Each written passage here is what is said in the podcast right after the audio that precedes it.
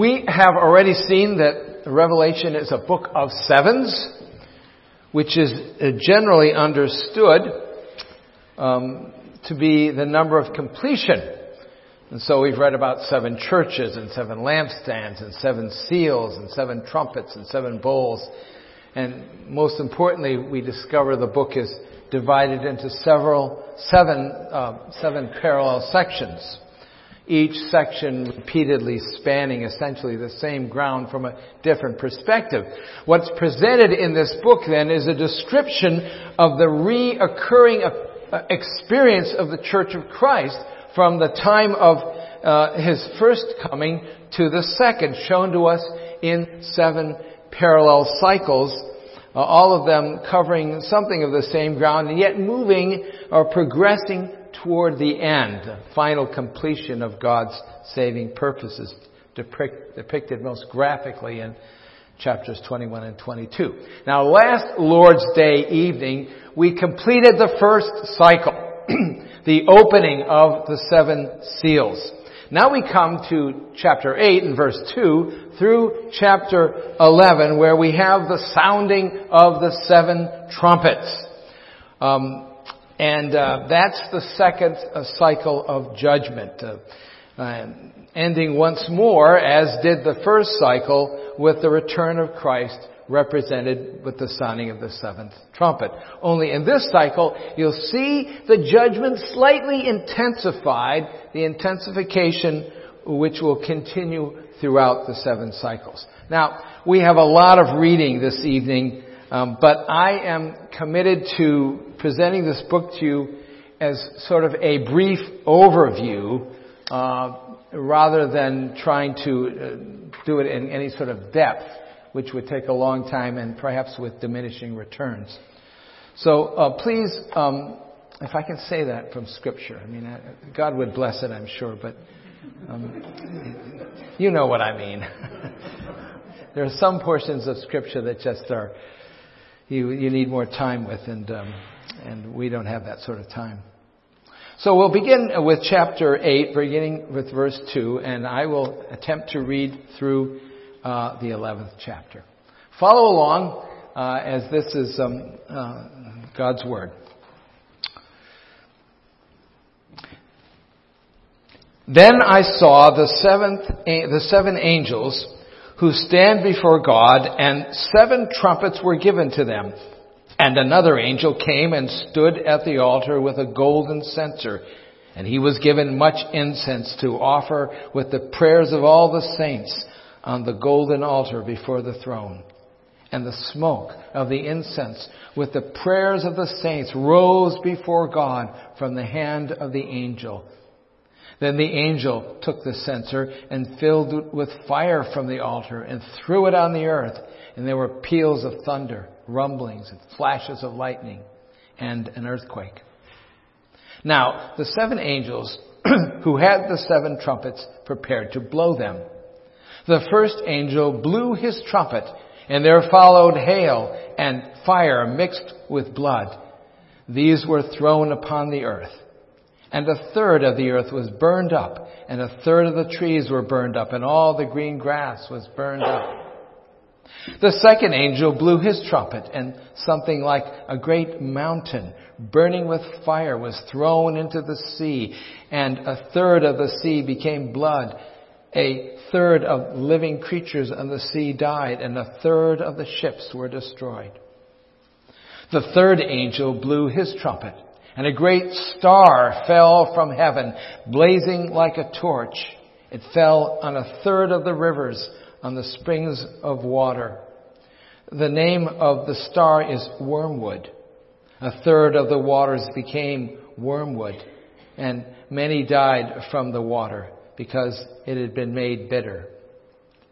The fourth angel blew his trumpet, and a third of the sun was struck, and a third of the moon, and a third of the stars, so that a third of their light might be darkened, and a third of the day might be kept from shining, and likewise a third of the night. Then I looked, And I saw an eagle crying with a loud voice as he flew directly overhead. Woe, woe, woe to those who dwell on the earth at the blast of the other trumpets that the three angels are about to blow. And the fifth angel blew his trumpet, and I saw a star from the heavens, uh, fall, fallen from heaven to earth, and he was given the key to the shaft of the bottomless pit.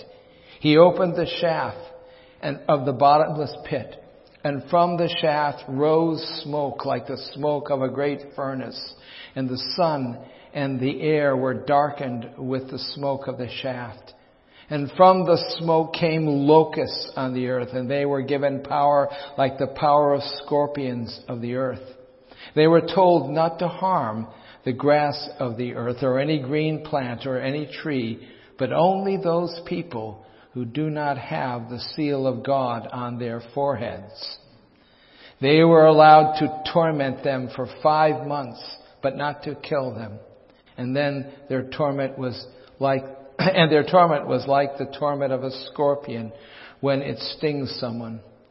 And those days, in those days, people will seek death and not find it. They will long to die, but death will flee from them. In appearance, the locusts were like horses prepared for battle. On their heads were what looked like crowns of gold, and their faces were human faces, and their hair like a woman's hair, and their teeth like lion's teeth. They had breastplates like breastplates of iron, and the noise of their wings was like the sound of many chariots with horses rushing into battle. They had tails and stings like scorpions, and their power to hurt people for five months is in their tails. They have a king over them, the angel of the bottomless pit. His name in Hebrew is Abaddon, and in Greek he is called Apollyon. The first woe has passed. Behold, two woes are still to come. Then the sixth angel blew his trumpet, and I heard a voice from the four horns of the golden altar before God, saying to the sixth angel who had the trumpet, release the four angels who are bound at the great river Euphrates. So the four angels who had been prepared for the hour, the day, the month, and the year were released to kill a third of mankind. The number of mounted troops was twice 10,000 times 10,000. I heard their number. And this is how I saw the horses in my vision and those who rode them. They wore breastplates the color of fire and of sapphire and of sulfur. And the heads of the horses were like lions' heads, and fire and smoke and sulfur came out of their mouths. By these three plagues, a third of mankind was killed by fire and smoke and sulfur coming out of their mouths. For the power of the horses is in their mouths and in their tails. For their tails were like scorpions, uh, like serpents with heads, and by means uh, of them they wound. The rest of mankind who were not killed by these plagues did not repent of their work of their hands, nor give up worshiping demons and idols of gold and silver and bronze and stone and wood, which cannot see or hear or walk.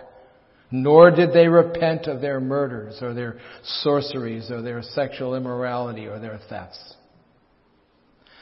Then I saw another mighty angel, chapter 10, uh, verse 1. Another mighty angel coming down from heaven wrapped in a cloud with a rainbow over his head. And his face was like the sun and his legs like pillars of fire.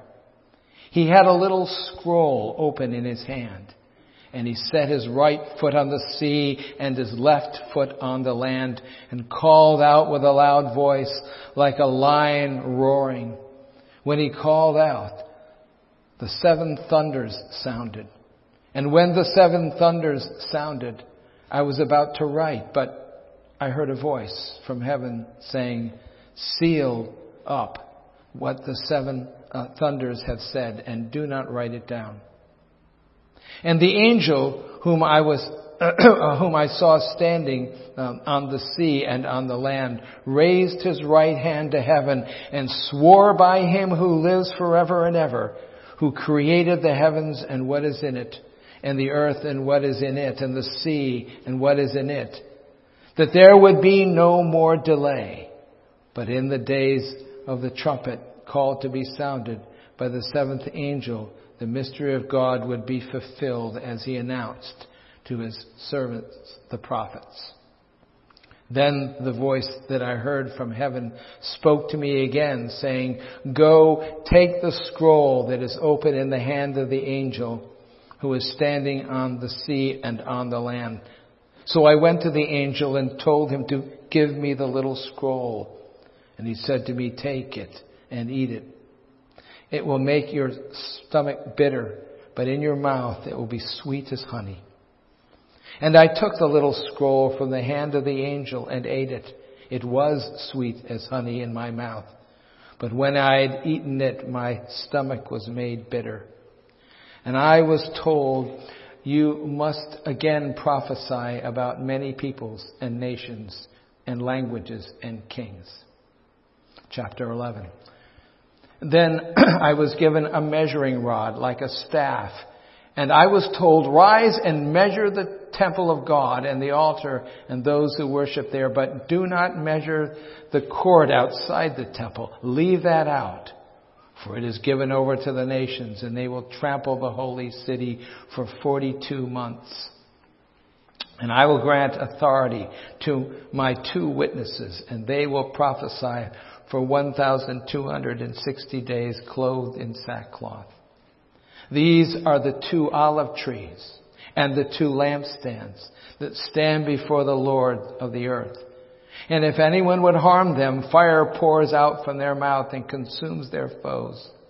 If anyone would harm them, this is how he is doomed to be killed. They have the power to shut the sky that no rain may fall during the years of their prophesying and they have the power over the waters to turn them into blood and to strike the earth with every kind of plague as often as they desire. And when they have finished their testimony, the beast that rises from the bottomless pit will make war on them and conquer them and kill them. And their dead bodies will lie in the street of the great city that is symbolically is called Sodom and Egypt, where their Lord was crucified. For three and a half days, some of the people and the tribes and languages and nations will gaze on, at their dead bodies and refuse to let them be placed in a tomb. And those who dwell on the earth will rejoice over them and make merry and exchange presents because these two prophets had been a torment to those who dwell on the earth. But after the three and a half days, a breath of life from God entered them and they stood up at, on their feet. And a great fear fell on all of those who saw them. Then they heard a loud voice from heaven saying to them, come up here. And they went up to heaven in a cloud and their enemies watched them.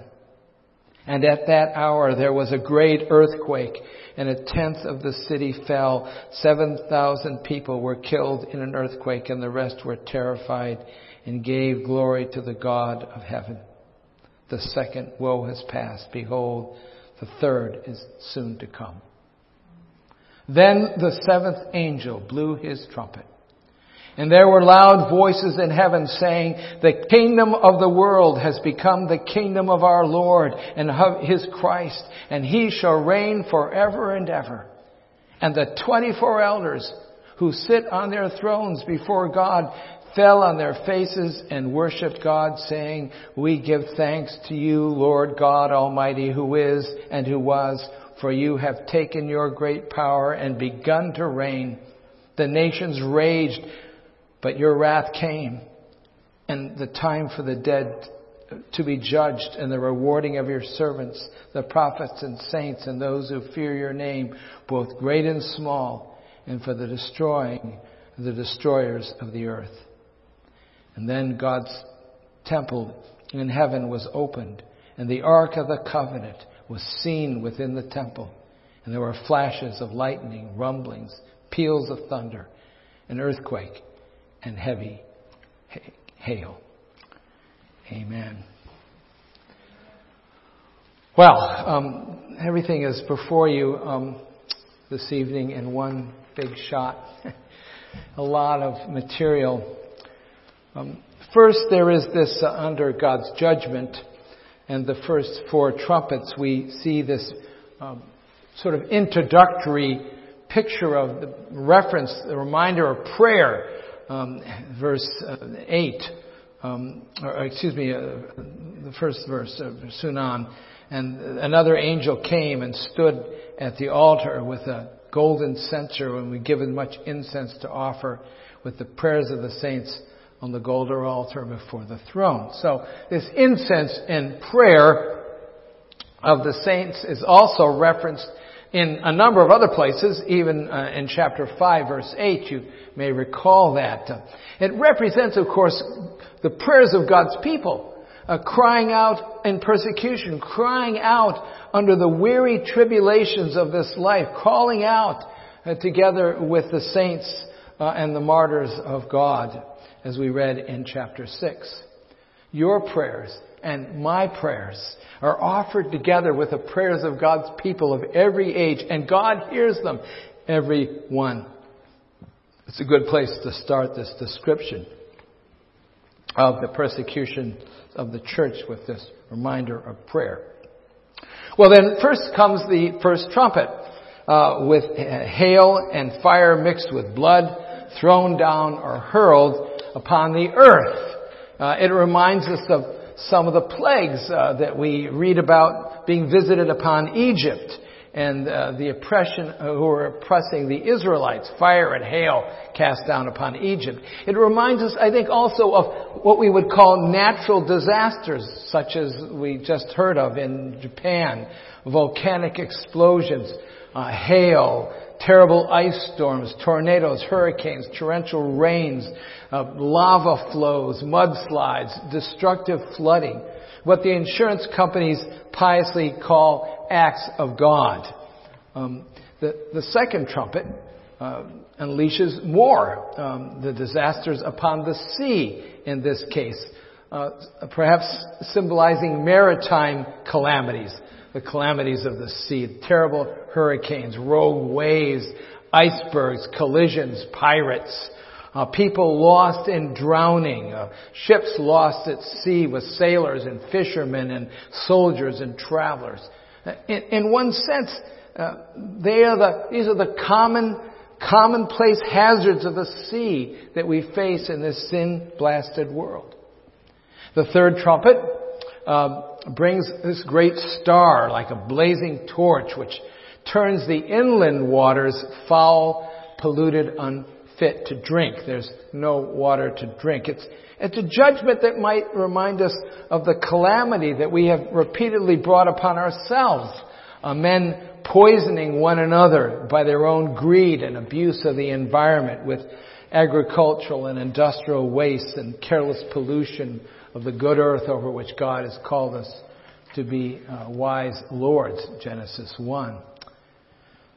Finally, the fourth trumpet uh, touches the calamities of heaven. Uh, in the plagues of Exodus, God brings darkness um, from the heavens upon uh, the Egyptians. And in the same way here we read of uh, how God withholds His light uh, he withholds his light from those who continue in their rebellion against him. Men who are spiritually blind, loving the darkness rather than the light of Christ. Taken all of together, um, uh, I'm at point B. Um, taken together, we we um, have the disasters of land and sea and inland waters and heavens. In other words, everywhere there is no place that God, God cannot touch and does not touch. There is no safe place from the hand of the Lord. So these four trumpets go together. They are a unit and they're to be thought of, I think, in the same manner as the seven seals, as the first of the seven seals, as representative of the temporal judgments of God, repeatedly brought upon the world for justice sake, and especially to get our attention throughout our lives to get our attention. Um, uh, we make life hard, and God makes life hard because our hearts are so hard. And that's what these trumpets are really all about. To turn uh, God, the men's hearts uh, toward God. Uh, these are not uh, single one-time events, but they they represent uh, calamities. They they represent things that that occur um, over and over and over through the ages um, uh, in these last days between the first and second coming. Uh, all of these may be regarded as part of, of the Genesis curse, uh, the purpose of which is what? To humble us and to call us to repentance and to faith. Now, some will harden their hearts like Pharaoh and prove themselves to be hopelessly wicked and unregenerate and others will be softened and turn from their pride and their anger and their unbelief and hard experiences life that God sovereignly brings upon us, and they'll come to the Lord uh, humbly. I see this as a pastor, and your elders see this. How often uh, the calamities of life uh, God brings upon us uh, strengthens and draws some closer to one another and closer to Him while driving others farther and farther away from the cross and away from the church and away from the possibility of salvation. The Christian is taken to the cross by his sufferings. He's cast upon the Lord and Savior. He says, who is there in heaven but, but you? He's reminded that the bitterest waters of life can be made sweet uh, through the cross. He's reminded the Christian that Christ is our light and our salvation and a very present help in trouble. While the unbeliever is simply discouraged and hardened in his, his attitude toward God or fate as he calls it. You've noticed that in each of these judgments, these calamities are limited to a third, a third of the grass, a third of the water, ships, sea. Um, a number not to be taken as an exact mathematical manner, as, as so much as to signify that the disasters in all of these cases will be great and terrible, but not complete, not touching everyone everywhere. God is merciful. God is not wanting that men should perish outside of faith. Natural disasters uh, that have touched the United States for example, hurricanes and fires have been very limited and of relative, relatively manageable. We don't, we don't see that stuff about those mudslides out here in the east. We don't have those earthquake problems. We have our own issues, but and we should be thankful for this. We, we deserve much worse. Um, for these first four trumpets um, do not depict the final judgment. They're not depicting the last days but only those uh, events common to the last days, a plural expression in the Bible used to speak of those days between the time of the first and second coming, during which God is gathering His people to Himself and using, using some of these things along with His love, along with His grace to woo us to Himself. The possibility of repentance and salvation is still possible. But it will not always be possible, as we'll see. Which brings me to Roman numeral 2, the last days and the witness of the church.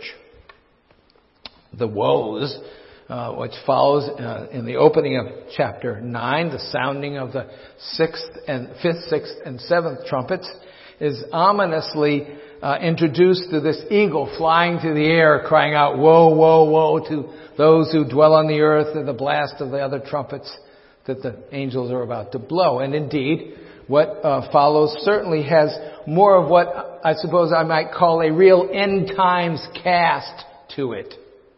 Um, it seems clear from this book um, that in the future, that in periods of time immediately preceding the second coming, the judgments of God against the world will intensify. It reminds us um, uh, of the sixth seal that we saw back in chapter 6, uh, uh, verses um, 12 and following, which very clearly, you remember, described events surrounding the the second coming of the Lord. Um, and likewise, the sounding of the fifth trumpet sets in motion this horrific army of locusts energized by demonic powers. The star that's fallen, an obvious reference to the fallen Satan, who's given the key to the abyss, a pit out of which flies these fantastical demonic locusts who for five months torment men terribly. But God is in control. He gives the key to Satan. He serves his own purposes. Satan is always and ever the tool uh, of, of the hand of God. Um, but notice here, God begins to make a distinction between, as he did in the latter plagues, you may recall in the plagues of Egypt, the latter plagues, he made a distinction between the Egyptians and Pharaoh and, and the people of Israel. And so here, he begins to make this distinction between the righteous and the wicked, those who confess Christ and those who will not. Verse 9, uh, chapter 9, verse 4. They were told not to harm the grass or the earth or any green plant or tree, but only those who did not have the seal of God on their foreheads. We saw in chapter 7 that this seal is the mark of conversion. It's the Holy Spirit that God sets upon people to set them apart as those who belong to Him, for whom Christ died. If you're a saved man or woman or a young person, you are possessed by the Holy Spirit uh, with whom you were sealed, which is a mark of your conversion. Uh, with the fifth, and sixth uh, trumpet, we have a pretty clear clear picture then of, war, not a specific war or a specific conflict, but war in general, present, past, and future, and also the last frightful war towards the very end of the age before the return of our Lord. These horses are described in the text, especially in chapter 9, 7 to 11, and they're, they're obviously not ordinary horses, um, and, and ought not to be thought of as such, but taken, I believe, as symbols of the terrible engines of modern warfare, ever more gruesome and destructive with every passing year. You know, stones give way to swords, and then rifles, and then automatic weapons, and then atom bombs, and then thermonuclear uh, bombs, and then hideous biological weapons. Um, a, a, slight delay follows the beginning of, of chapter 10 in which we're put on notice that the following woe will be the last and worst. Indeed, it's the final judgment that um, is introduced uh, in the last trumpet, the very end of the age. Uh, a mighty angel described in almost messianic terms announces, swears with finality this final judgment uh, will, there will be no more delays. No more delays. God has delayed judgment long enough. Um, and as we know, um, and, uh, and, and, and, and, and, the Old Testament prophets, when you read them, you, it seems evident that they, they um, expected judgment to come uh, very quickly. And uh, John the Baptist, for example, the last Old Testament prophet, was quite certain that with Jesus would come not only would he baptize with fire and the Holy Spirit, but he, he was going to, it was going to be all over. He was going to do it all in one fell swoop. And uh, he, he was wrong. uh, but uh, he, he, he, saw the, he saw the facts. He just didn't get the order and the timing right. And in fact, um, it appears that some of the apostles themselves initially expected the Lord's return in their own lifetime. Uh, many people today wonder at the delay uh, of the Lord and seeming impotence uh, of Christ the Messiah, how wrong they are. It's God's mercy. It's God's forbearance that has caused him to delay his coming until we all have that chance, until the full number of God's people for whom Christ died has been brought to saving faith. Thank the Lord for that, brothers and sisters. Is there not some unsaved loved one in your life? Are any of you unsaved? There's still time, as long as God tarries. Now, this scroll, sweet to taste but sour uh, to the stomach, represents the, the bittersweet nature of the gospel.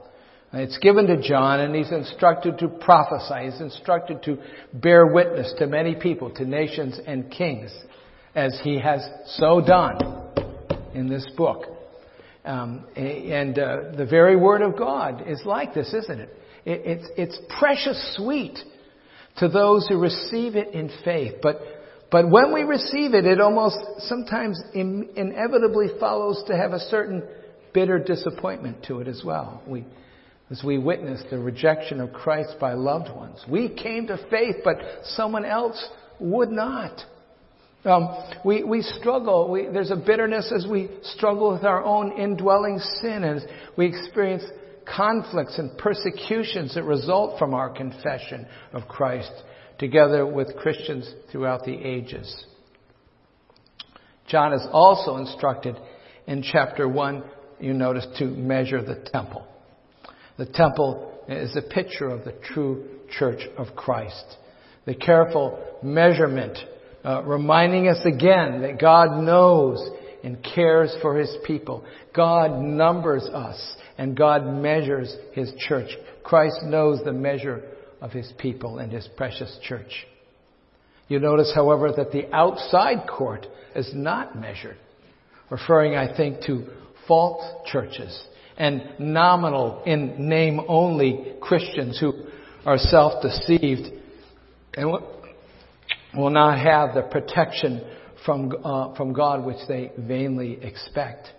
On the last day, there will be many who will be shut out of heaven crying, Lord, Lord, did we not prophesy in your name? To whom Jesus will say, I never knew you. Well, then, point C comes these two witnesses. And who are the two witnesses? And, and let me say, in some sense, um, this is where I believe God the Holy Spirit may wish to speak to us this evening. And, and I've sort of rushed through uh, the previous, although it hasn't been too quick, has it? um, uh, to, to get to this. Um, uh, the two witnesses uh, are the witnessing church more specifically, faithful Christians of every age who stand as Christians with Christ and for the gospel in the world, uh, with whom they are intrinsically opposed and in conflict, whether they know it and whether they understand the depth of that conflict or not.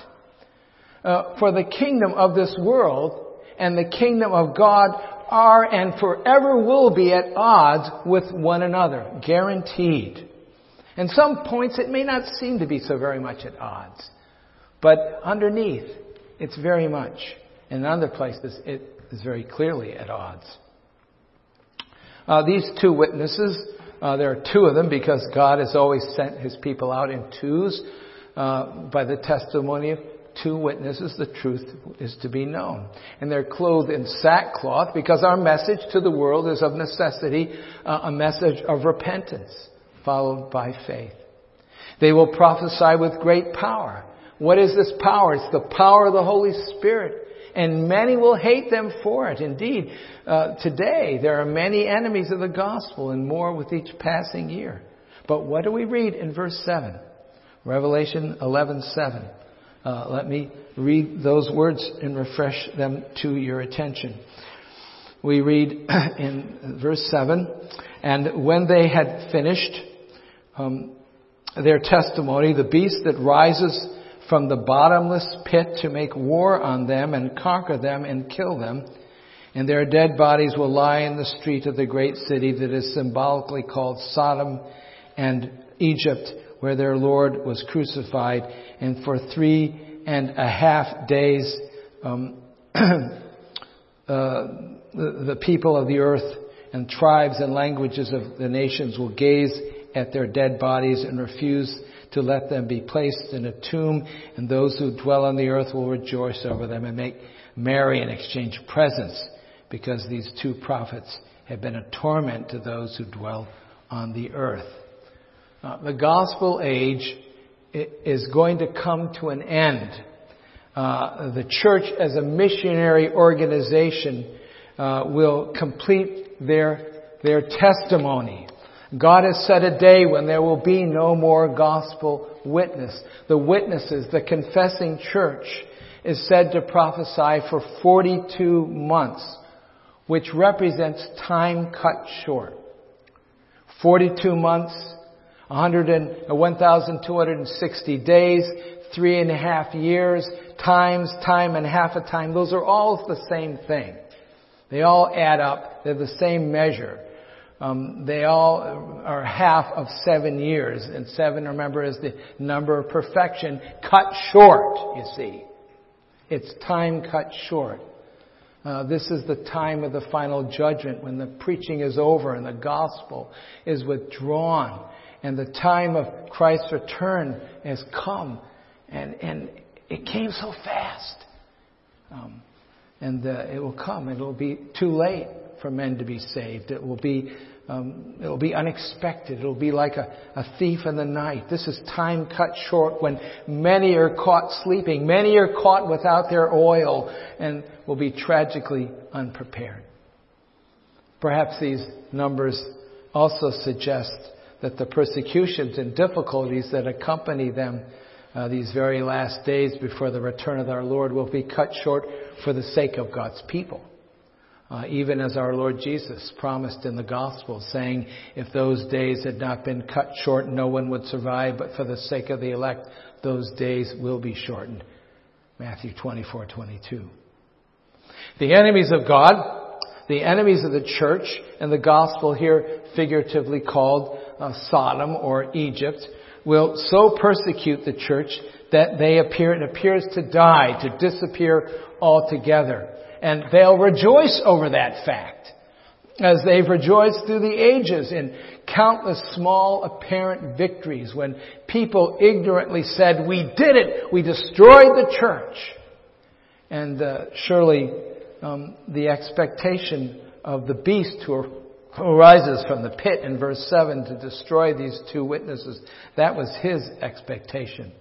Uh, that is that the testimony of the church would be destroyed. And, and we'll hear more of this beast in other cycles. He's represented uh, by many anti-Christian forces. He's represented by and many figures throughout modern and ancient history. Uh, uh, the former Soviet Union, uh, in ancient Japan, the days of the shoguns, uh, in the, the, China of Mao and now of Xi, communist North Korea, many Muslim countries who rejoice as they think they're smothering the church. But they've always been wrong and they will be proved absolutely wrong on the last day after the three and a half days. Again, a relatively short period of time when in connection with the second coming, the church, that is God's people, are restored and raised up and resurrected in honor and power and influence. On that day, the world, frozen with fear and loathing, the last opportunity, the last chance to smirk and smile at the foolishness of the gospel and the weakness of Christ will be gone forever. And there will be no more hope for them at all. The church, still under the symbolism of the two witnesses, now hears this loud voice from heaven saying, Come up here. And thereupon the two witnesses, that is the church, ascends uh, to heavens in a cloud of glory. Not the church alone in some sort of secret rapture, but for this final glorious moment of culmination. This is the end. We've got to the end again, you see. Uh, when all of all of mankind, dead and alive, will be gathered at the judgment which comes with the seventh trumpet. Revelation 11 only takes us to the sounding of the last trumpet, perhaps one and the same with the trumpet that we read about in 2 Thessalonians, which when it sounds, we will all be changed and made incorruptible, and time will be no more. Verse 11 and 15 of our text. And after three and a half days, the breath of life entered them and they stood on their feet and great fear fell on those who saw them. And then they heard a loud voice from the heavens saying, come up here. And they went up to heaven in a cloud and their enemies watched them. And at that hour there was a great earthquake and so on. And so we come uh, again to the end. And so with these short verses, we again come to the end of a cycle. uh, the history of redemption spread out before us in the sounding of seven trumpets. The church in its salvation, its suffering, and its happy ending. Other cycles will give greater measures of detail regarding heaven or other aspects. But by way of final application and conclusion, um, I'm reminded of a portion of John Bunyan's Pilgrim's Progress. Now this congregation has been spared because usually I talk a great deal about Pilgrim's Progress. And I'm a great fan of Pilgrim's Progress. And um, but but I, I, can't resist using it because um, it's so powerful and useful. Uh, in Pilgrim's Progress, um, Bunyan gives us this allegory of of the Christian life, telling us the story about a, a man, Christian by name, who's passing through the world on his journey to heaven or the celestial city. Having been saved from his burden of sin at the cross, Christian meets many, uh, meets many obstacles and challenges along the way together with some sweet moments of encouragement.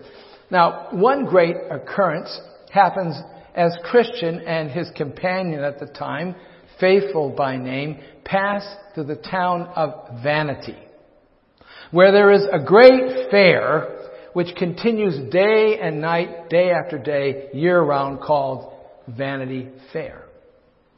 At that fair, which is a picture of the vain world, writes Bunyan, quote, all sorts of merchandise is sold, such as houses, lands, trades, places, honors, preferments, titles, countries, kingdoms, lusts, pleasures, and delights of all sorts, as whores, bawds, wives, children, husbands, bodies, souls, silver, gold, pearls, precious stones, and whatnot.